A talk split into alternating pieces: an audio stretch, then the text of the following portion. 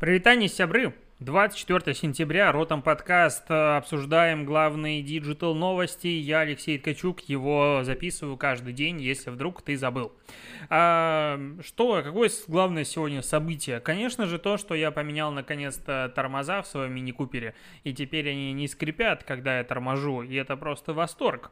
Второе главное событие, это, конечно же, конференция Сбербанк. Сбер... А как, как его называть? Сбера? Конференция Сбера и давай ее обсудим поподробнее. Я не буду делать нарезку и вставлять сюда какие-то ключевые моменты, ну, самые кринжовые, наверное, так называть. Но у меня возникло большое количество вопросов к этому формату, к самому... Вот, знаешь, хотел сказать к продакшену, но к продакшену вопросов нет. А, потому что все сделано дорого, все сделано долго, все сделано много. Ну, то есть а, сама конференция шла примерно, по-моему, 50 минут и в районе часа. А, все это снято на хроматее, все это много графики, постоянно что-то меняется, постоянно что-то изменяется. А, люди интегрированы как бы в хроматей тоже не блевотно. Все это, ну, хорошо сделано, дорого сделано. Но, блин, почему так плохо играют? Почему такие дерьмовые диалоги? Ну, по-другому нельзя сказать, то есть ужасные диалоги. В некоторых местах э, это было настолько плохо, что уже было почти хорошо.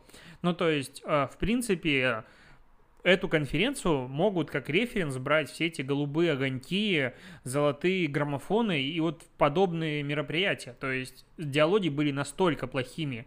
Я не кинокритик, я в целом э, люблю достаточно такой обычные фильмы, не артхаус, но тут как бы было прям ужасно. И самое непонятное было, почему они общаются постоянно между собой. То есть это вроде бы презентация для меня, но со мной общался условный Греф и еще пара человек. Все остальные общались между собой. А я типа подсматривал, так это не конференция, это вообще какая-то херота. Ну, то есть, почему вот было сложно так мне рассказывать это? Я ж вот в подкасте тебе рассказываю, все логично. Почему нельзя было так рассказывать? Почему был именно такой кастинг? Почему ну, там были все такие странные ребята? А, Боярский, мне за него было просто откровенно стыдно. Окей, он там, допустим, есть, и его сейчас пытаются сделать героем молодежи, типа повторно, допустим, какой-то аудитории он нравится. Хотя там вроде бы как эта конференция была в большей степени для маркетологов а, и вот всего такого предпринимателей, ну, судя по тому, кто это все дело обсуждает, то есть широкий зритель ее как будто не смотрел. Но м- вот есть у нас Михаил Боярский, который вроде бы как сидит в этом заведение а, в новом обновленном Сбербанке а, отделение и просит растворимый кофе три в одном. Ему говорят, ну, у нас растворимого кофе нет, у нас есть зерновой. И ты такой, типа, в смысле? Ну, ладно. Можно представить на секундочку, что Боярский любит растворимый кофе. Я ни на секунду в это не верю, но допустим. А потом он говорит, о, ты оплатил с помощью телефона, а я думаю, зачем они это все типа носят с собой? Эти молодежь прикладывают на кассах, я думал, продают, и ты просто сидишь, слушаешь это и охереваешь. Ну, в смысле? Боярский не знает, как работает PayPass? Ну, следующий гость, диалог Валерии, это просто разрыв. Я даже сторис себе записал. Ну, потому что это вот слово кринж, которое вроде бы как, э, ну, Z-поколение в большей степени его называет. Но я вот как миллениал позаимствую. Ну, прям кринжовость максимальном уровне была. С тем учетом, что Сбербанк сегодня представлял охренеть какой как бы сдвиг в своей экосистеме. Не представили новые продукты свои, новые услуги, новые сервисы, подписку. Не представили очень много всего. Но в первую очередь, когда ты думаешь про эту конференцию, хочется обсуждать убогие диалоги и игру.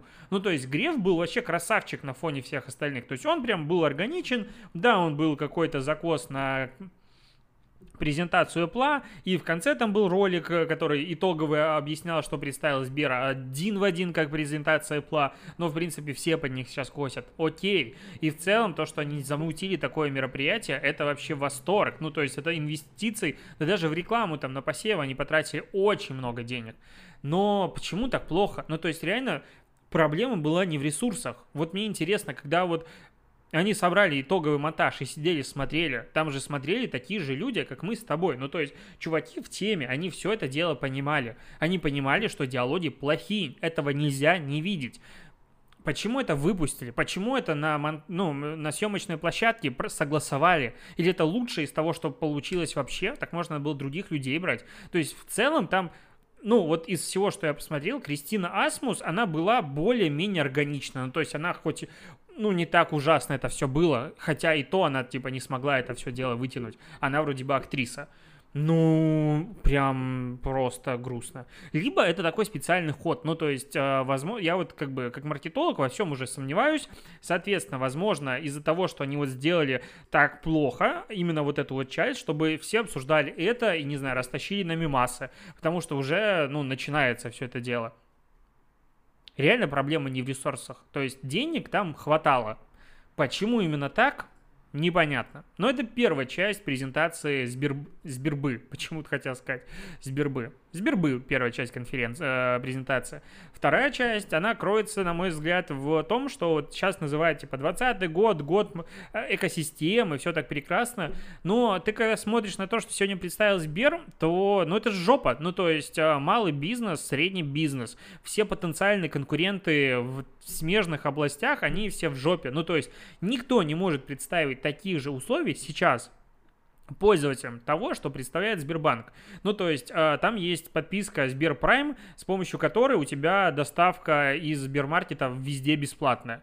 Ну, то есть, э, как, ну, они в убыток себе это делают. Но у них есть, э, туда же входит подписка на музыку, окей, прекрасно. Ну, они начинают конкурировать с Яндексом, с ВК, ну, там хотя бы есть какая-то конкуренция, опять, крупных корпораций, но это как бы меньший зол. А, вот эта вот экосистема, которая как бы подписка, и все условно там, типа, мы радуемся, они у меня у самого есть. При этом это все закрывает очень сильно дорогу к любым другим сервисам. Ну, то есть сегодня Сбер вот в этот момент, он стал, по сути, главной монополией, которая будет дальше развиваться. Я не верю ни разу, то, что у Яндекса хватит ресурсов победить Сбер в борьбе экосистем. То есть, э, во-первых, Сбер поддерживает Mail.ru очень активно. Во-вторых, у самого такая же экосистема есть. И непонятно, как они между собой будут дружить или нет, или разойдутся как море корабли. В любом случае, Сбер, э, имея неограниченное количество денег для российского рынка, они смогут нагибать всех, просто банально э, делая настолько невыгодные условия для работы любой компании, которая пытается с ними конкурировать, на любом рынке, который пытается с ними конкурировать, что все будут банкротиться. Там уже доставки, там уже Сбер э, доставка в тысячу там отделений и все остальное. Ну, то есть все текущие логистические центры и доставки, они, ну, не имеют смысла, по сути. Ну, то есть, они постепенно отойдут на второй план, потому что Сбер зашел на этот рынок. И сказать, что этому можно радоваться, вообще ни разу. Ну, то есть, да, вроде бы как удобно, все в одной экосистеме, с другой стороны, вот те монополии и корпорации, про которые там пишут антиутопии, вот это все будет цветочками по сравнению с тем, во что могут превратиться современные крупнейшие корпорации. Мы про это говорили с тобой в прошлых подкастах, про Amazon, и сейчас э, Сбер просто показывает, как он нагибает весь рынок. Весь рынок говорит, ну да, это экосистема, они создают экосистему. В смысле? Ну, то есть, ну, Тут это же видят люди, ну, то есть в правительстве везде сидят умные люди, ну, я в это верю, ну, кто-то из них есть, экономисты и так далее, которые понимают, к чему все это движется. То есть, когда Сбер нагнет просто всех, дальше он сможет установить любые абсолютно себе э, условия работы. То есть, ну, так и будет. И что? Что дальше? То есть есть либо бизнес, который Сбер, и есть все остальное, как бы остального бизнеса нет. Да, они представили этот э, Сбербокс за там 3000 рублей. А, в принципе, вроде бы клевая приставка. Но опять же, она демпингует все дело, которое вообще вокруг есть. Первый момент. Второй момент, а, они представили там этот Сберпортал, почему-то говорят, что это уникальное устройство и такого нигде аналогов нет, но они есть, я постоянно про это говорю. Ну ладно, допустим, они не анонсировали, сколько он будет стоить, и это продукты их. А, а внутри ты начинаешь смотреть, ну так они реально завязывают всю экосистему только на себя. То есть там предустановлены свои сервисы, а, на которые у тебя включена подписка, там у тебя покупка идет продуктов из твоих магазинов, из которых надо, самокат все доставляет, все прекрасно, так а все остальные сервисы, все остальные доставки, все остальные сервисы про подписки фильмов и все остальное в жопе. И можно сколько угодно говорить, что типа не хочешь, э, ну, делать свои сервисы и все остальное. Но мы видим пример Apple, который как бы стала такой большой, что она просто диктует всем, что делать. Ну, потому что с ней невозможно, ну, как бы спорить. И Epic Games э, своим каким-то очень странным ходом попробовали это сделать, и сейчас, ну, в жопе. Я боюсь, честно, то есть мне страшно того, что будет дальше. И в целом а, вот этот вот прекрасный мир экосистем говорит о том, что независимому бизнесу, независимым авторам, независимому всему жить осталось очень недолго, потому что люди войдут плотно в экосистему, и если тебя там нет, значит тебя не существует для людей. То есть условно вот ты а, потребляешь какой-то контент в условной экосистеме Сбера.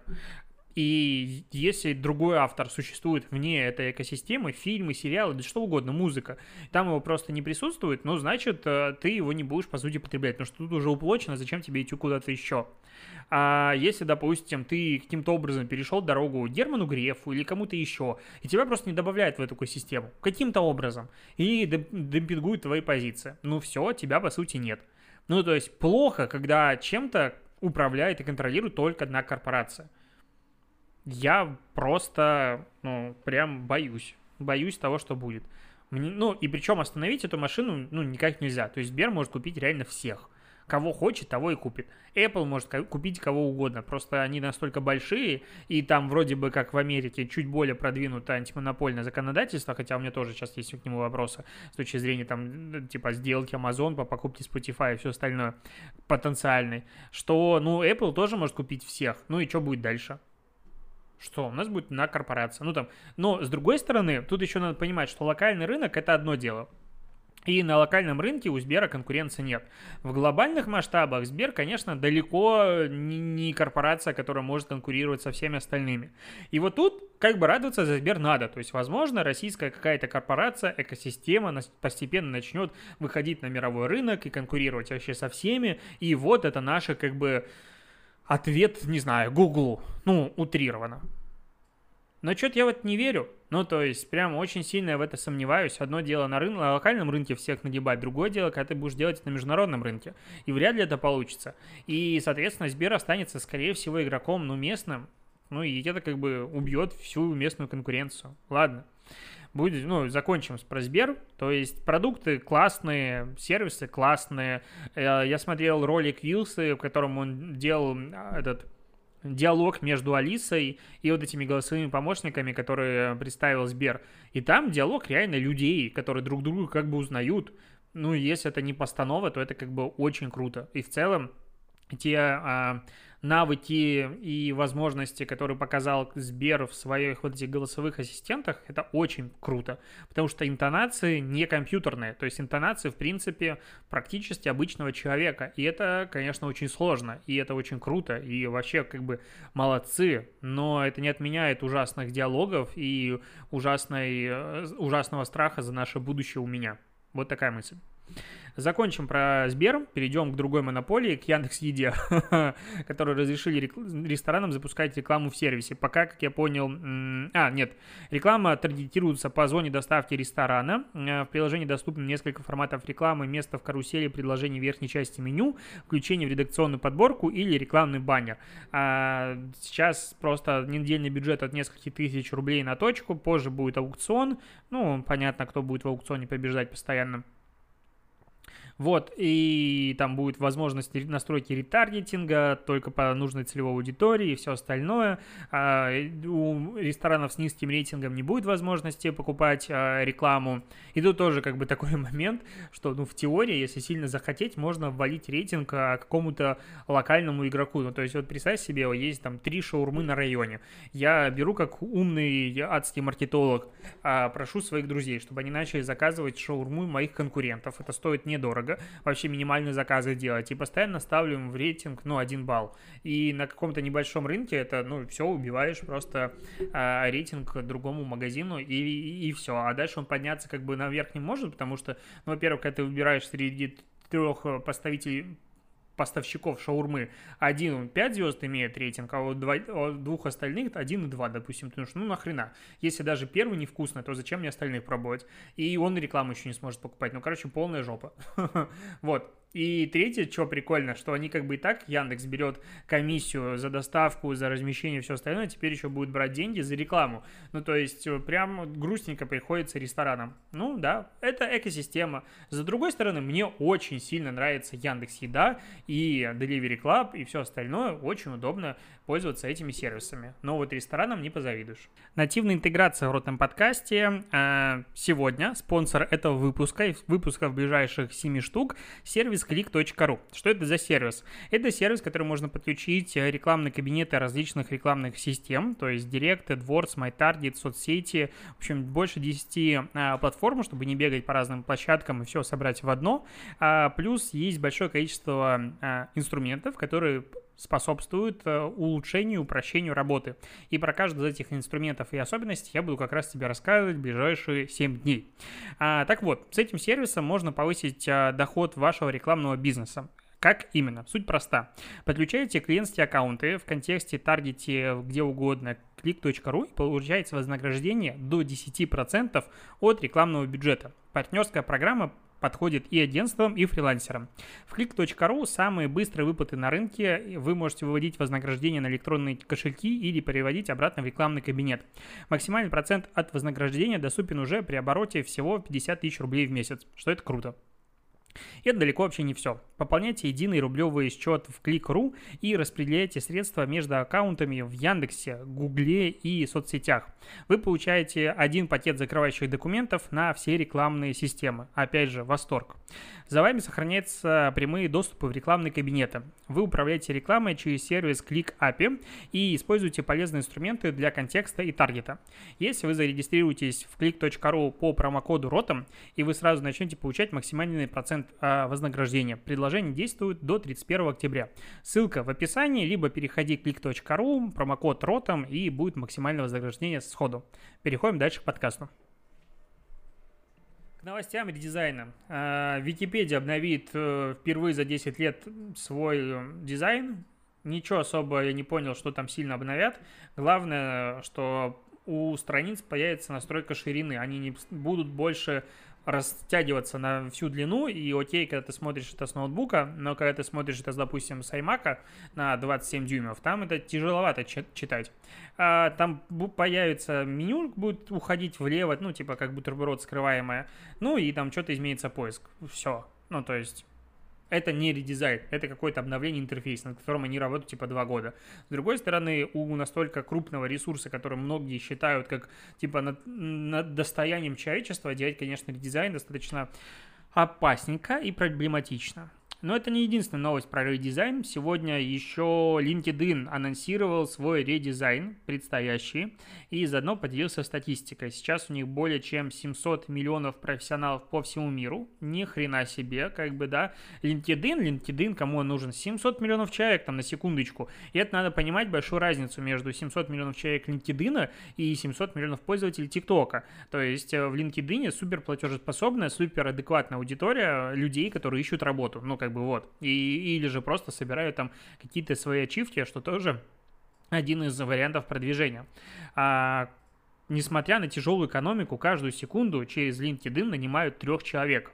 Соответственно, в минуту 180, в час 1800, за... А что еще? Можно... Ну, ладно, короче, дофига нанимают людей. А, вот, через LinkedIn.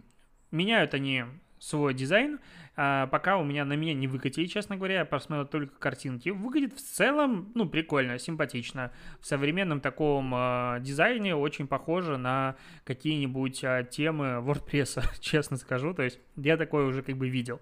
Кроме того, они запустили Stories, а, не помню, они были или нет, но, короче, они запустили Stories а, и сделали новые рамки под названием open to work, то есть э, открыт предложение, по сути, если переводить на нормальный язык. И они говорят о том, что как только человек ставит такую рамку себе, он начинает получать на 40% больше писем от рекрутеров и на 20% больше сообщений от э, других пользователей LinkedIn. Ну, это логично. Ну и как бы вот, основные нововведения закончены. Там дополнительно можно одним щелчком мыши начать видеозвонок через Teams, BlueJeans от Verizon или Zoom прямо из цепочки сообщений, то есть все это дело интегрировано. Ну и Microsoft в целом развивает э, LinkedIn очень-очень хорошо и постоянно, и как бы красавцы. То есть говорит о том, что мелкомягкие, все, что купят, делают из него говно, уже давно не так. Microsoft классно развивает свои продукты, и LinkedIn, ну, растет и развивается. И я там тоже есть, и даже иногда обновляет страницу. А, кстати, к новостям еще про корпорации. Epic Games, Spotify, э, владелец Тиндера, потом еще там некоторое количество компаний, Deezer и бла-бла-бла. Они создали коалицию за справедливость приложений для защиты свободы выбора и честной конкуренции в экосистеме приложений.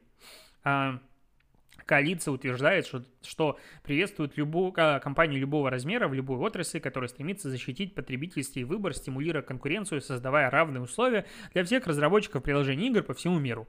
За что они выступают? Отменить 30% комиссию в App Store, а сделать возможность а, распространения приложений на iOS в обход собственного магазина Apple, а также антиконкурентных правил App Store. Вот. Коалиция утверждает, что Apple использует свои, свой контроль над iOS, чтобы продвигать собственные сервисы. Логично, каждый каждая корпорация, каждая платформа, которая владеет этим платформой, использует эту платформу для продвижения своих сервисов. В принципе, для этого это все дело и создавалось. А, ну, посмотрим, к чему это приведет. Опять же, все это дело мы обсуждали с тобой в подкастах последнего месяца как минимум, ну то есть давно обсуждаем противоборство против Apple, я свою позицию высказывал неоднократно, и я поддерживаю ребят, которые борются против Apple. А, да, это звучит глупо, что Apple создали свою экосистему, теперь им а, диктуют условия, но Теперь э, экосистема Apple не принадлежит самому Apple, это по сути достояние человечества, поэтому человечество имеет право этим делом, достоянием немножечко управлять. А, так, Forbes сообщил о том, что менеджмент Тинькофф в полном составе перейдет в Яндекс после покупки компании, появляется, начинает первые подробности сделки. А, смысл заключается в том, что м- Яндекс покупает и команду, и бизнес, э, и Тиньков будет оставаться, самостоятельной структурой внутри Яндекса и действовать как самостоятельный бизнес. Просто меняется собственник. И не будет э, ни ребрендинга, ни изменения названия банка. Тиньков как был Тиньковым, так и останется, просто меняется собственник. И начнется планомерная интеграция сервисов друг в друга. Вот такая как бы идея. Ну и плюс Яндекс покупает себе экспертность финтеха. А, прикольно. В целом, я вот читаю, по-прежнему читаю книгу книгу No Filter про Инстаграм, про покупку в Инстаграм и так далее. И вот сейчас прочитал сотую страницу книги, я не часто ее читаю, не сильно быстро, потому что на английском языке надо, я, короче, делаю все пометки. Но э, чего хочу сказать, что изначально Инстаграм, в принципе, продался Фейсбуку как раз-таки на из-за того, э, что Facebook Facebook обещал Инстаграму полную независимость и возможность развиваться внутри этой экосистемы как отдельное приложение с отдельной командой и так далее. И на это повелся Кевин Систром и увел туда, соответственно, Инстаграм. Ну, там было еще куча дополнительных факторов, то есть не продаться им практически было невозможно. А, вот. И они там начали развиваться. И на старте это даже работало. Но мы видим, к чему это все дело привело. Поэтому успехов Тинькову. А, так, с новая рекламная кампания у S7. S7 обожаю, моя любимая авиакомпания, обожаю их брендинг, вообще все-все-все люблю. И сейчас они запускают осеннюю кампанию путешествий по России, взяв за основу фотографии пользователей Instagram. А теперь для того, чтобы принять участие в этой кампании, можно публиковать фото в Instagram а, по хэштегу соавторы S7 и, что классно, отметить аккаунт Instagram S7 Airlines. Молодцы, ребята, потому что если ты просто публикуешь а, фотку по хэштегу, то процентов 30 как минимум потеряется. Ну, то есть не смогут а, авторы этой концепции программы собрать весь контент. А вот когда ты отмечаешь, тебе гарантированно приходит пуш, и если руки быстрые, ты сможешь найти, соответственно, эту отметку что клево. И плюс все фотографии будут доступны на сайте авиакомпании. В конце октября выберут лучшие компании, э, лучшие фотографии, которые будут э, использоваться в наружной рекламе и вот все остальное, и будут транслироваться на каких-то больших диджитал-экранах. Но здесь э, интересно что, ну, пока как бы рекламные макеты очень круто, типа там из Махачкалы так красота, и там Евпатория, Кисловодск, Петроплавск, Камчатский, ты просто смотришь такой, это, это Россия, вот, вот это вот вся, это не разные планеты, это Россия, безумно красивые фотографии, и внутренний туризм, конечно, хотелось бы, чтобы у нас развивался активнее, быстрее, чтобы была для этого инфраструктура, но меня здесь немножечко смутил такой момент, пассажиры Seven Airlines, вы самые невероятные. Вот что написано на рекламном баннере, э, ну, S7. Это одна из строчек текста, это не основная, то есть главный э, шрифт идет в другом месте. Но э, почему меня это немножечко, не то что зацепило, удивило, потому что одна из э, ключевых фишек, ну, фраз сейчас белорусского протеста, белорусы, вы невероятные.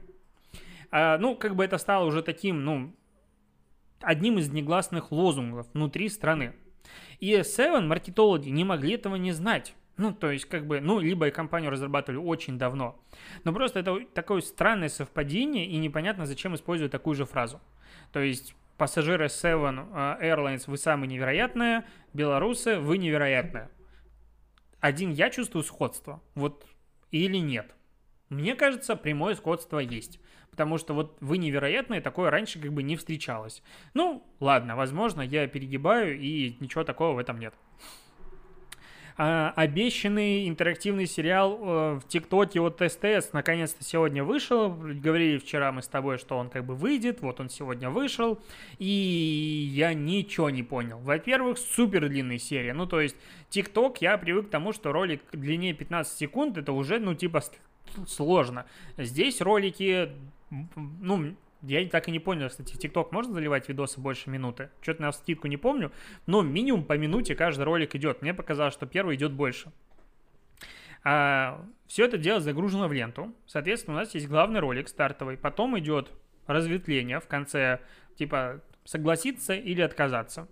И после этого ролика загружено два еще. То есть в аккаунте ТикТока загружен, в принципе, весь контент и никакого набора функций, чтобы выбирать в конце ролика вариант, куда пойти, нет. С тем учетом, что каждый ролик набрал охренелят просмотров, это выглядит странно. Ну и люди реально могут смотреть пятый ролик, не понимая вообще контекста ситуации. И это вдвойне странно.